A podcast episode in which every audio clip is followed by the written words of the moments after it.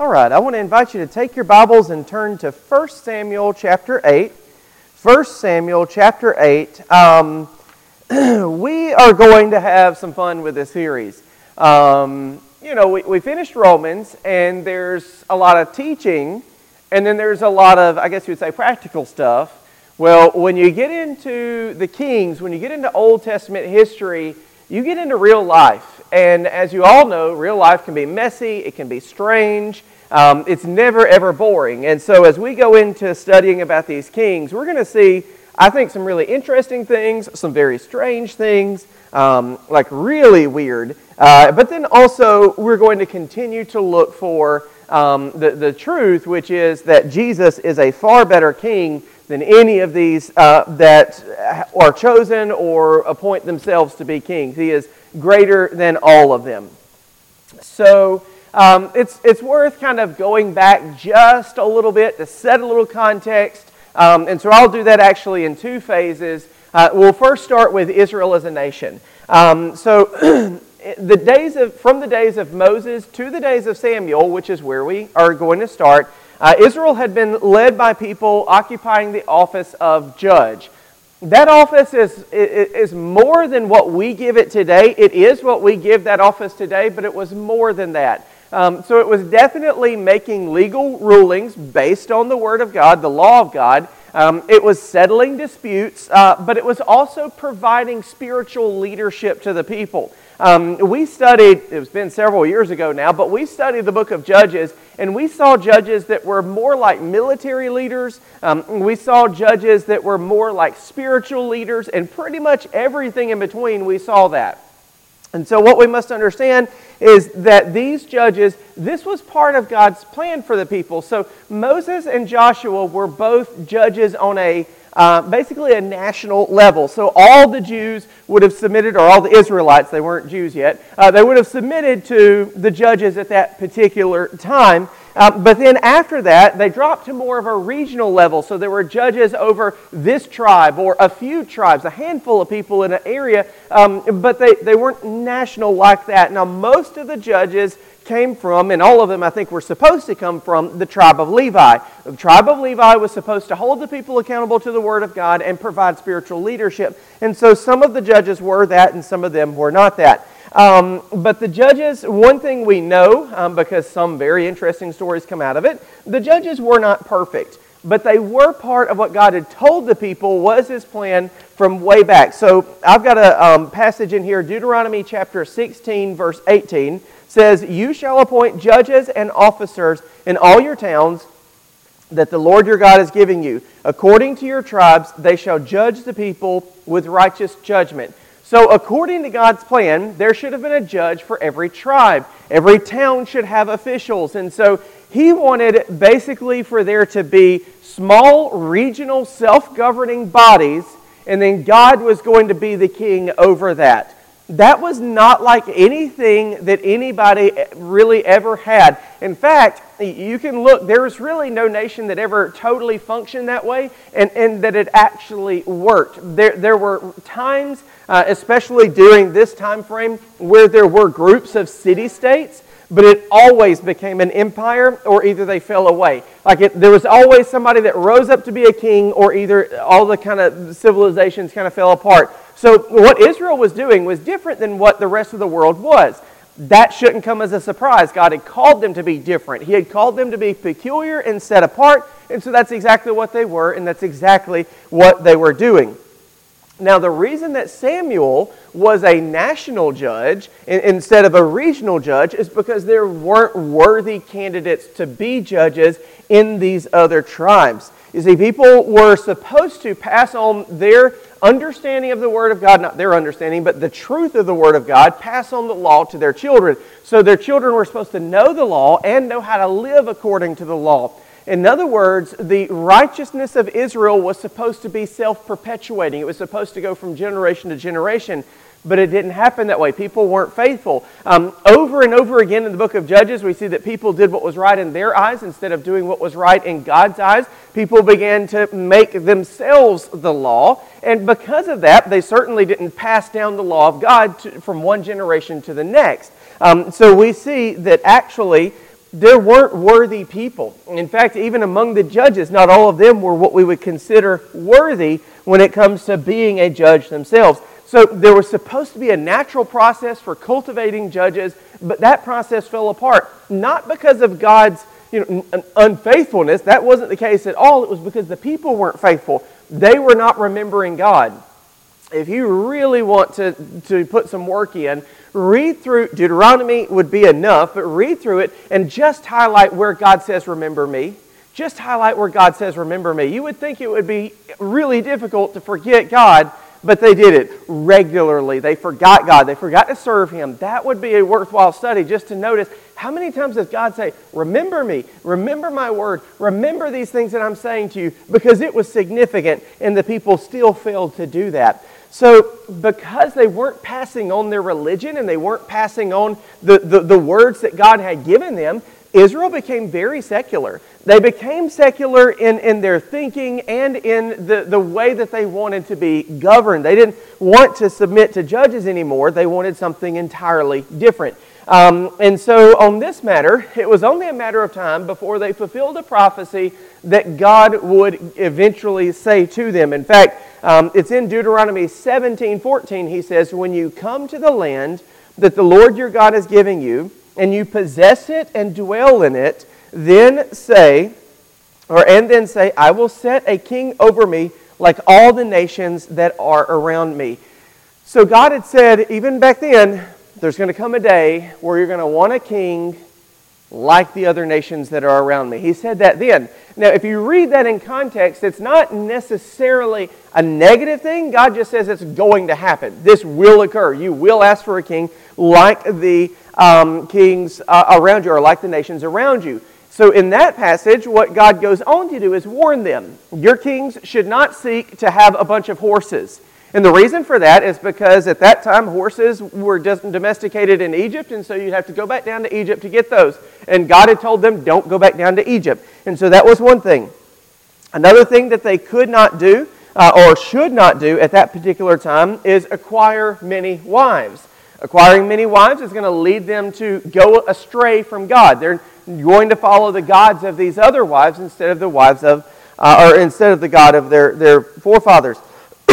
and then also, he said that they should not um, acquire in excess of silver and gold because then that's something that you have to protect. It's something that you have to preserve. It's something that you have to expand. It's, it's always negative. And so don't go get horses. That'll lead you back to Egypt. Um, don't, don't get a, a, bunch of wives. And certainly don't go and, um, and, and, and get a bunch of gold because then you'll have many, many worries. The other thing that God says is that the king should have a copy of the book of the law with him at all times. That he should read it day and night, that he should meditate on it, and that he should apply it in all of his judgments. And so the king was to be, if they were going to have a king and follow God's plan, he was going to have to not be seeking to enrich himself or to, to make basically phony alliances between him and other nations. We'll talk about that when we get to Solomon. But then also, that they, they shouldn't be seeking this, this gold, they should be experts in the law. None of these things actually happen. Actually, when we look at this in just a little bit, we can look at just Saul, David, and Solomon. We can see that, first of all, Saul knew absolutely nothing about the law. He proves that time and time again. He lived probably five miles from Samuel, who was revered as a prophet and a judge in the land, didn't know the guy didn't know who Samuel was, just was a stranger to him. So he had no really understanding of, of Judaism, no understanding of how the, the nation had been ran, no understanding of the Word of God. He demonstrates that over and over again when he's trying to you know, get God to do things for him or get Samuel to do things for him. He knows nothing about the law. Well, David became really, at, at, that point, the wealthiest person anywhere in the region. He built basically an empire during that time. So the gold and silver thing, that's all on, on David. And then, of course, Solomon had hundreds of wives. And so certainly um, he broke that. And so just in your first three, you've broken everything that God said. He's, God says, don't do this. And, and they absolutely do it instead. So after breaking um, every command which uh, God gave specifically about kings, it gets worse. It, goes from bad to worse as you continue to read these stories. And so that's kind of where we're at. The people had all together, they had turned away from God. And, and so they're looking at this point, let's be like the other nations. Um, I'll get into some of the political reasons for that in just a minute, but um, they had decided to reject God as their king and seek an earthly king, but it's going to become a disaster. So, the period of the monarchy, um, the, the, the, monarchical history of ancient Israel is very interesting, but it is marked by tragedy. Over and over again, it is marked by tragedy. Um, so let's put this sermon into one sentence, just in case um, I ramble on and you don't understand what I'm trying to say. Seeking to be like the world will lead us to misery, but trusting Him will lead us to joy. It's just that simple. When we try to be like the world, it's going to lead us to misery. You'll be happy for a minute, but it's going to lead to misery. But when we trust Him, that will lead us to true joy.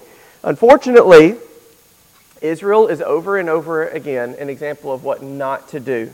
So let's look at 1 Samuel chapter 8. I'm going to read the whole chapter, it's just 22 verses. Uh, we'll see what was said and what was done there, and then we'll go, um, we'll go our, our way from that. So, when Samuel became old, he made his sons judges over Israel. The name of his firstborn son was Joel, and the name of his second, Abijah. They were judges in Beersheba. Yet his sons did not walk in his ways, but turned aside after gain. They took bribes and perverted justice. Then all the elders of Israel gathered together and came to Samuel at Ramah, uh, Ramah and said to him, Behold, you are old, and your sons do not walk in your ways. Now appoint for us a king to judge us like all the nations. But the thing displeased Samuel. And when, he, uh, uh, when they said, Give us a king to judge us, and Samuel prayed to the Lord. The Lord said to Samuel, Obey the voice of the people in all that they say to you, for they have not rejected you, but they have rejected me from being king over them. According to all the deeds that they have done from the day I brought them up out of Egypt, even to this day, forsaking me and serving other gods, so they are also doing to you. Now then, obey their voice, only you shall solemnly warn them and show them the ways of the king who shall reign over them. So Samuel told all the words of the Lord to the people who were asking for a king from him. He said, These will be the ways of the king who will reign over you. He will take your sons and appoint them to his chariots, and to be his horsemen, and to run before his chariots. And he will appoint for himself commanders of thousands and commanders of fifties, and some to plow his ground and to reap his harvest, and to make his implements of war and the equipment of his chariots. He will take your daughters to be perfumers and cooks and bakers. He will take the best of your fields and vineyards and olive orchards, orchards and give them to his servants. He will take the tenth of your grain and of your vineyards and give it to his officers and to his servants. He will take your male servants and female servants and the best of your young men and your donkeys and put them to his work. He will take the tenth of your flocks and you shall be his slaves. And in that day you will cry out because of your king, whom you have chosen for yourselves. But the Lord will not answer you in that day. But the people refused to obey the voice of Samuel, and they said, No, but there shall be a king over us, that we may be like all the nations, that our king may judge us and go out before us and fight our battles. When Samuel heard all the words of the people, he repeated them in the ears of the Lord. And the Lord said to Samuel, Obey their voice and make them a king. Samuel then said to the men of Israel, Go every man to his city. Now, I titled this How to Invite a Disaster. And so we have three points, um, and I think that we can definitely kind of see where this is going. Point one is going to be mishandle adversity we know that adversity is going to come all the time. We're always going to be facing something that is an unfortunate situation. Sometimes it's completely out of our hands, sometimes it is our own making. But how we handle that adversity when we face it is going to determine whether or not we head towards disaster or not. So before we actually get into today's text, now let me go into a little bit more recent context of the things that have been happening that got us to 1 Samuel chapter 8. As you notice, we, we started eight chapters in, and there will be you know, jumping and there'll be moving in this sermon series. Um, but when we take a text, we'll, we'll teach it, and, and I'll try to catch you up always. So, although Israel had been ruled by judges for several generations, the number of, of judges was dwindling so much that they actually needed a miracle. Um, and so Samuel was born to a barren woman. Um, so, so she was the second wife of a man. The first wife had children. Hannah was her name. She had no children. Um, and so she prayed and, and, and she petitioned the Lord, and God answered her prayer, and, and a son was born to her. And so she devoted Samuel to the service of the Lord. She had had a son, she had done what she was supposed to do, so Samuel was to serve the Lord. And so Samuel entered into the service of Eli, who was the judge at that particular time. Eli was growing old, and it was already known that his sons were not righteous. They were not following after him. And Eli does rebuke his sons, but apparently he doesn't do enough because God eventually judges Eli and his sons and says he's going to cut off Eli's house. And so that was a pretty powerful judgment against, uh, against Eli and his house at that particular time. And God also says that Samuel will be the next judge. So as time passes, Samuel grows. It, it, the, the Bible says that it becomes clear that Samuel is a prophet from the Lord and the next judge, but also all the words, it says that none of the words of the Lord hit the ground, meaning that, that Samuel paid attention to everything. Nothing fell through the cracks. Every law that God had given, Samuel was keeping, Samuel was enforcing, Samuel was teaching. Samuel was a good judge. He was what God had intended him to be in all of that.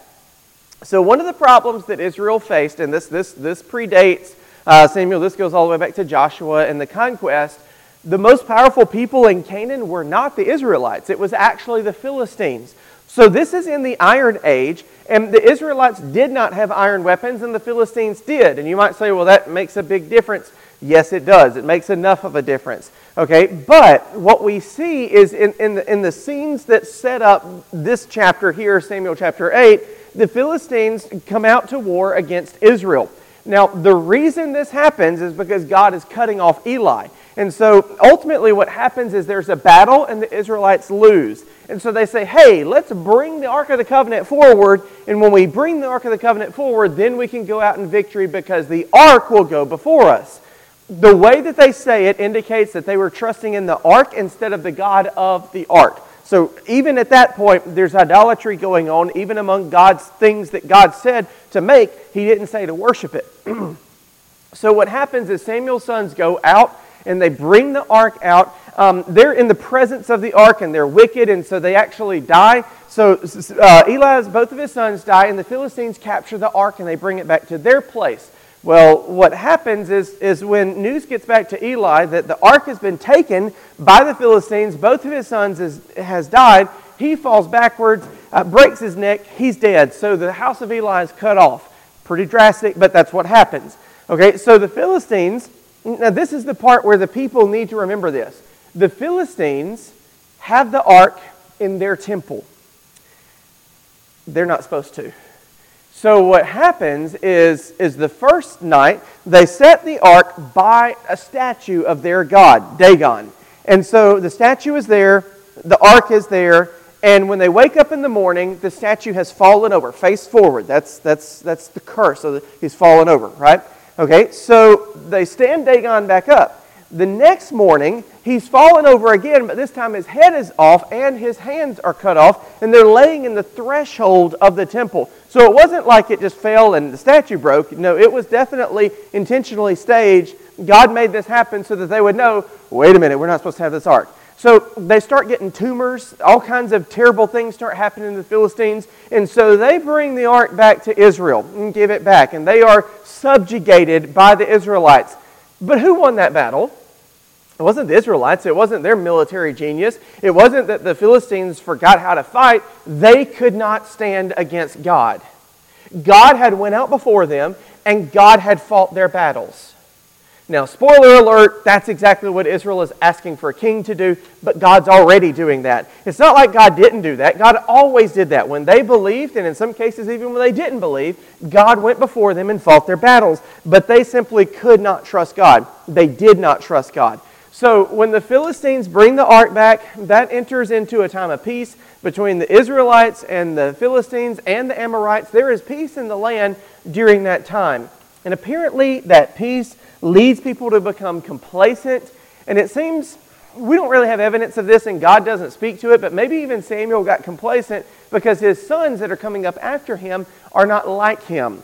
Now, God doesn't judge Samuel the way he judges Eli, so maybe it was something entirely different. Maybe Samuel did what he was supposed to do and the kids just went their own way. But what we do know is that his sons were also um, unrighteous, they were unworthy. They were not like Samuel, they were corrupted by the power of their office. And so the whole disaster begins with a perversion of justice.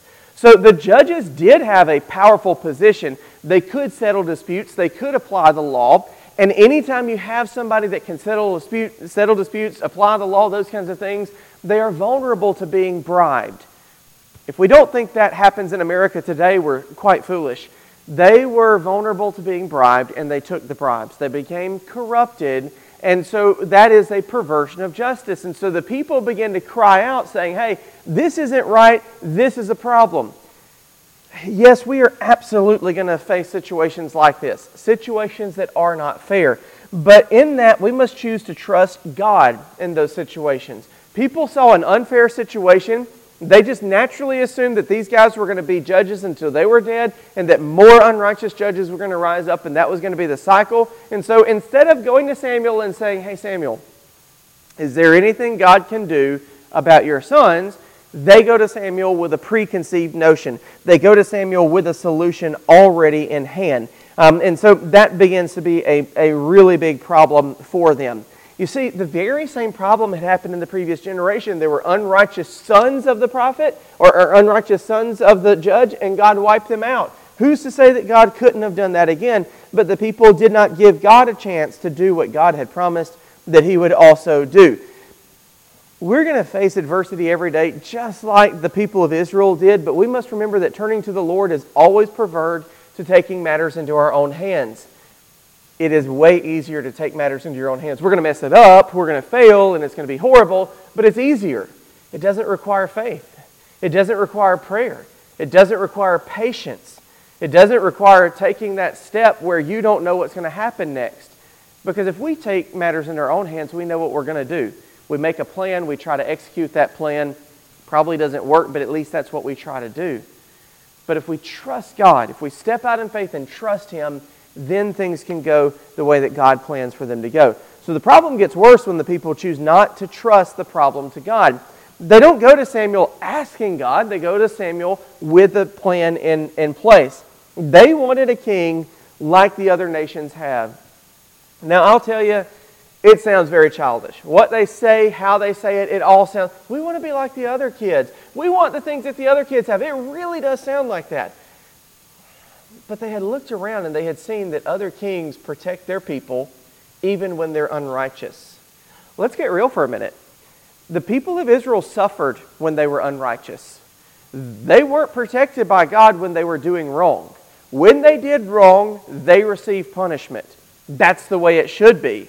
What the people of Israel wanted was even when we're bad, even when we don't do what we're supposed to do, we want a king that's going to be there and defend us. We want a king that's going to build strong walls. We want a king that's going to build up a military. We want a king that's going to go out and defeat our enemies, and then we can live like we want to. If we've got that in place, then we can be what we want to be. They didn't want to live the lives that God had told them to do. Here's the reality some of the people were already becoming wealthy. Um, Israel was a blessed land. It was a fertile land. It was a place where you could become wealthy. They didn't want their wealth to be at risk. And so they knew that if they continue the way they are, and the people are unrighteous and turn away from God, God's going to judge them again and again. And that was kind of the pattern that it, that it happened. They didn't want their stuff at risk. That's why they wanted a king, because the king wouldn't allow those kinds of things to happen.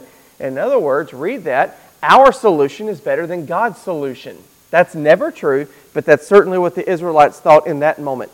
So, they basically um, ignore what God had done with the Philistines. They ignore the provision and the way that God had protected them throughout the generations, um, and they want to go their own way. So, obviously, Samuel is displeased. Samuel knew what the Word of God said. Samuel knew that they were supposed to appoint judges. They were supposed to, to, to basically obey the plan that God had and let God be their king. So he was displeased. He was very upset by this. Um, and he's also disturbed because God does allow them to go their own path. God tells them that the people have rejected him, not Samuel. God tells them that the people have been in this cycle of rejecting him all the way since Egypt. It's nothing new. And we can see from the rest of the Old Testament that this pattern is going to continue. They continue to reject God uh, and go after these false gods no matter what. So God does allow the people to walk their path of unfaithfulness. Now, this faithlessness will teach them a lesson about getting what they ask for. And we probably all have some idea or some memory of getting exactly what we asked for and it not being what we wanted at all. Well, this is, this is Israel, and this is a bad deal. Certainly a bad deal because they showed no humility. They showed no willingness to trust God. They simply wanted what they wanted, regardless. So we should use this as a reminder that not every open door was really opened by the Lord. You know, you hear that when you talk to Christians, they're like, well, God opened this door for me, and now there's disaster. Did God open that door? We have to realize that not everything we can do is something that we should do. We still have to ask God, is this your will? Is this what you're leading us to do? He will open doors or not he, but doors will open for you that you shouldn't walk through. This king door was a door they shouldn't have walked through, but they did. So we got to remain faithful to him, and we need to remain faithful to God's clear instructions in our lives. So the first way to invite disaster, obviously, is to um, uh, basically mishandle adversity. The next thing, and th- we can mishandle adversity, that's, that's a possibility. But God gave them a chance. He warned them. So the next way that we can definitely um, invite a disaster is to ignore the warnings.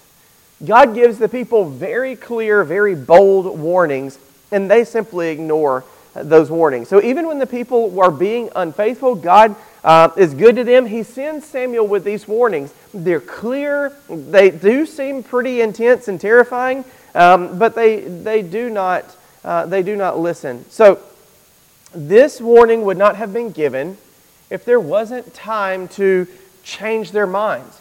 God wouldn't have said this, oh, by the way, you've already messed up, but let me tell you what's going to happen. No, He gives them time to change. He gives them time to change their mind, to turn from their unfaithful ways and say, no, God, you can be our king. So He gives them, he gives them these warnings. So the people believed that the king would enrich them uh, and protect their riches. But the simplified version of what Samuel says from basically verse 10 through verse 18 um, is that the king is always going to be a taker, and he would diminish the people, diminish their worth to pursue his own interests. The king's going to be a taker, he's going to take everything. So, adding one king to the hierarchy is not all it was going to be. And the people needed to understand that. So, you don't just get a king and the king just serve. No, the king's got to have advisors. And then once the advisors tell the king what to do, he's going to have to have a whole staff of people that do that. And when the king wants something done and the people don't want to do it, the king has to have all these agents that make the people do it.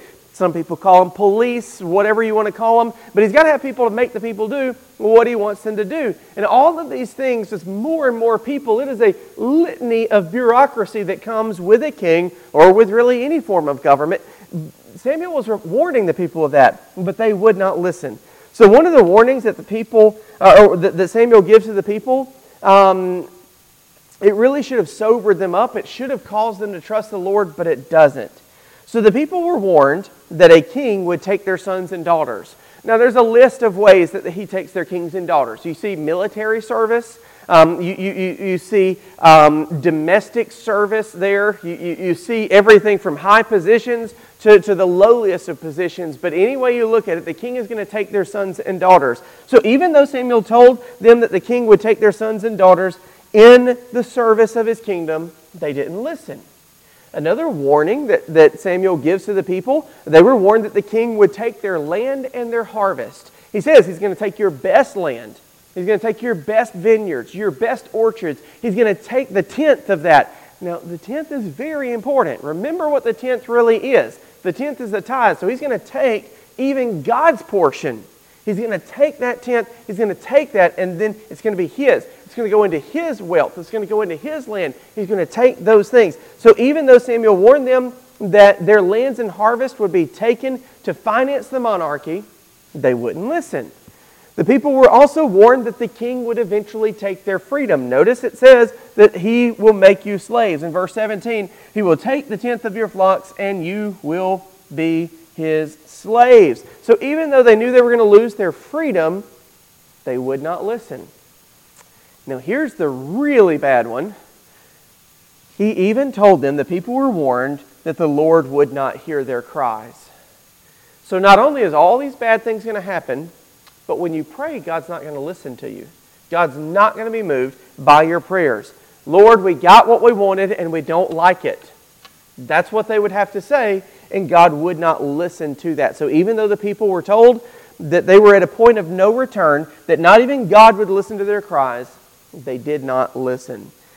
That could have been the title of the sermon. They did not listen because they certainly didn't listen. So surely if the people surely if people today were to receive the same kinds of warnings, we would listen. We're smarter than the Israelites, right? We're, we're, we're more keyed in to what God says and what God does, and we believe Him more than the Israelites did, right? No, we're not. Unfortunately, this is not the case. The warnings that God gave the Israelites were bold, but it was also clear. Everything you hold dear, everything you're trying to hang on to and protect, is going to be taken from you.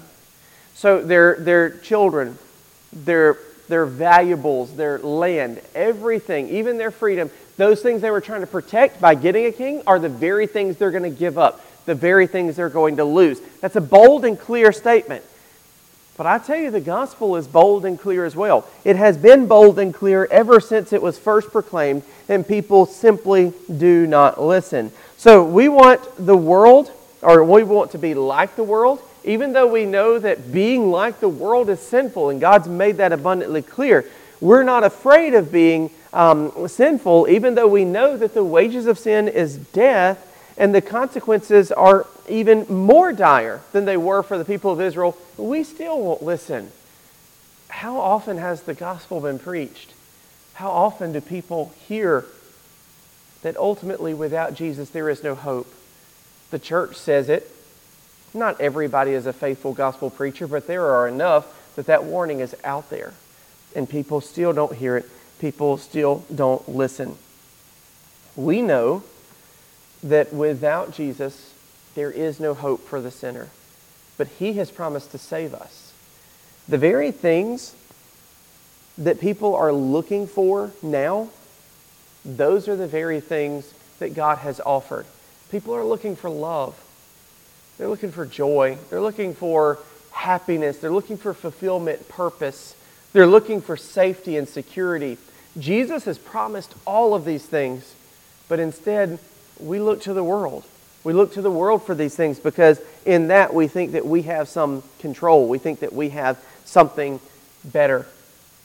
We hang on to the treasures of this earth now, as we read the back of this book, we find out that all of the things that we treasure now will one day turn to ash, but we still do not trust the Lord. We know that the only real treasure is a relationship with Jesus Christ, but we treat it as something that can be turned on and off like a water faucet. People come to church, people people join into, I guess you would say, Christianity um, as long as it's entertaining, as long as it's um, comfortable and convenient we don't go all the time. We don't do what we're supposed to do. We don't follow Jesus Christ. Think about how many people you could line up that would actually come to a service where there was nothing but Bible reading. Maybe a little bit of preaching, but really only Scripture. How many people would come to that? They would say, Oh, I, I don't have time for that. Oh, oh I don't. I, I don't want to listen to that. Oh, I can read on my own. I could read on my own time we've received the same kind of warnings that, that Israel received. The same things that was said to them has been said to us. And even the stakes are higher, but yet we don't listen either. This world today does not listen no more than Israel listened back in their day. So, what's the final way to invite disaster? To insist on making the mistake. Sure, you have, you have mishandled adversity you've been warned and then you've ignored those warnings, and now the best way to do it is just to insist on making the mistake no matter what. God was doing everything He could to protect the people without forcing them, everything He could to protect the people from making this mistake, but they're going to make it anyway. So, even among a stubborn people, um, the response that the people gave to Samuel should enter into the stubbornness hall of fame. So, he lists all the things that's going to happen. He's going to take your sons and daughters, He's going to take your land, He's going to take your freedom. God's not going to listen. Yeah, but we want to do it anyway. Now, they're stubborn, and then there's this. This is very stubborn. This is very clear and very stubborn. So I think it should have its own um, reward in the Stubbornness Hall of Fame. So, regardless of all these warnings that they had just received, the people demanded that they receive a king. So, here's the problem Israel would not listen to the voice of the Lord or his messenger. They rejected him. They rejected Samuel, they rejected the Lord, they would not listen.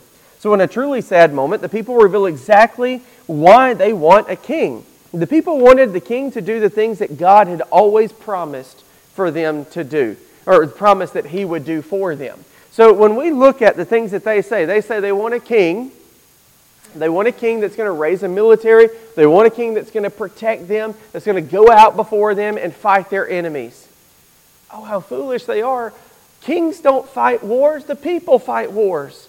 So, what they thought was going to happen was that this king was going to have some professional army that wasn't made up of their sons, and that king was going to go out and fight their wars, and they would never see violence in their land again. They would never see their finances affected. They would never see their family grieving again. But that's exactly what was going to happen. And they were so foolish because God had promised to do the very things that they were seeking in a king. So, in this very book, the Philistines had easily defeated the Israelites. You've got 4,000, I didn't give you these numbers, but in the first little battle skirmish that they had, they lost 4,000 people to the Philistines. Later, they lost 30,000 people to the Philistines when they lost the Ark of the Covenant. They lost all of that, but then God defeated the Philistines for them. God defeated the Philistines for them without a soldier, without a sword, without an arrow, just with his power alone. So, ultimately, what they wanted was somebody to do for them what God had always promised. So it was the ultimate rejection of God. So if we leave God in favor of the world, if we leave God and the promises that He's made in favor of the world, we must do it knowing that it's a faithless act. That's what Israel did. Regardless of what God says, we want what we want. And I believe that right now, if we are not doing what God wants us to do, we do it knowing that it is a faithless act. It is something that we know we are going against God. So everything we need and everything that our hearts desires has been accomplished by Jesus Christ, who is our true King.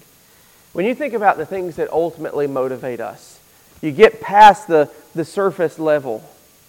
We want love, acceptance, we want true joy in our lives. We want to feel safe and secure. We want to know what the future holds.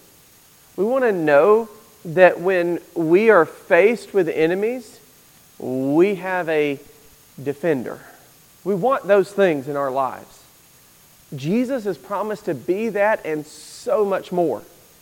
But when you tell the world about Jesus, they can't trust him. They can't believe him. We shouldn't be surprised because Israel was like that. God had actively defended them, had actively won battles for them, had done things that are completely unexplainable in nature, and they had ignored that. So the world is not much different. But what are we supposed to do? Okay, so, so I've spoken to the world, I've spoken to kind of the, the, the secular part of the church, but what are we supposed to do? One, we should never allow injustice to turn us away from the Lord. We can't do that. Is there injustice in this world? Are there things that are unfair? Absolutely, there are. But we can't turn away from the Lord because of that, because God didn't do that. God is fair and just. God is righteousness. So if we see evil, it's not Him, it is the world that is bringing that evil on us. So what else should we do? We should never ignore the warnings of the Lord. God doesn't let us walk blindly into problems. There are always warnings. Now, we may not listen to them, we may ignore them and go head first into that trouble, but they are there. God gives us warnings. And then finally, we should always trust God to keep His promises. God does keep His promises. So, what is it that you're seeking? What is it that we want? So we are believers. We have followed Jesus Christ, but what do we want in our lives? And are we trusting God to provide that, or are we seeking to fulfill that some other way? The things that the Israelites wanted, pretty much every nation wanted, but they were the only nation that had the promise that God Himself would give those things to them. But they wanted to be like the other nations. So they were taking the, the offering that God was making and throwing it away and saying, No, we want to be like everybody else. Well, let me tell you, for us as believers, we have promises that God has made to us that are more than anybody not in the grace of God can expect. People outside of the grace of God, they can't expect the things that we do. We can expect for God to fulfill His promises in our lives. What we can't do is go try to seek it out in the world. We can never turn toward the world and seek for the world's comforts, for the world's love, for the world's happiness, for the love security. The, the, the, the world can't give those things to us. It will for a moment. It will for a brief moment or a season in our life, and then we'll see that it's really just the empty shell of something that God could have given us in fullness. So let's trust Him. Let's depend on Him. Let's not do what Israel did. Let's not try to be like the world. Let's trust in God instead. Let's have a word of prayer. Heavenly Father, I thank you so much for this day. I thank you for your word. And Lord, as we look at Israel, it would be easy to sit in judgment over them, but it would also be to look at them and it be like looking in a mirror. Because so often, even after we trust Jesus, we look to the world for the answers to our problems. And I pray that we would not do that any longer, that we would trust in you, that we would depend on you for everything. You have promised to be our everything. I believe that we have been faithfully warned that this world has nothing for us. So I pray that we would be responsive to that warning and that we would simply trust you, for you are good. You are our source of strength, our joy, our protection, and ultimately our salvation. Israel wanted a human king. We want the Lord King Jesus Christ. And it's in His name we pray. Amen.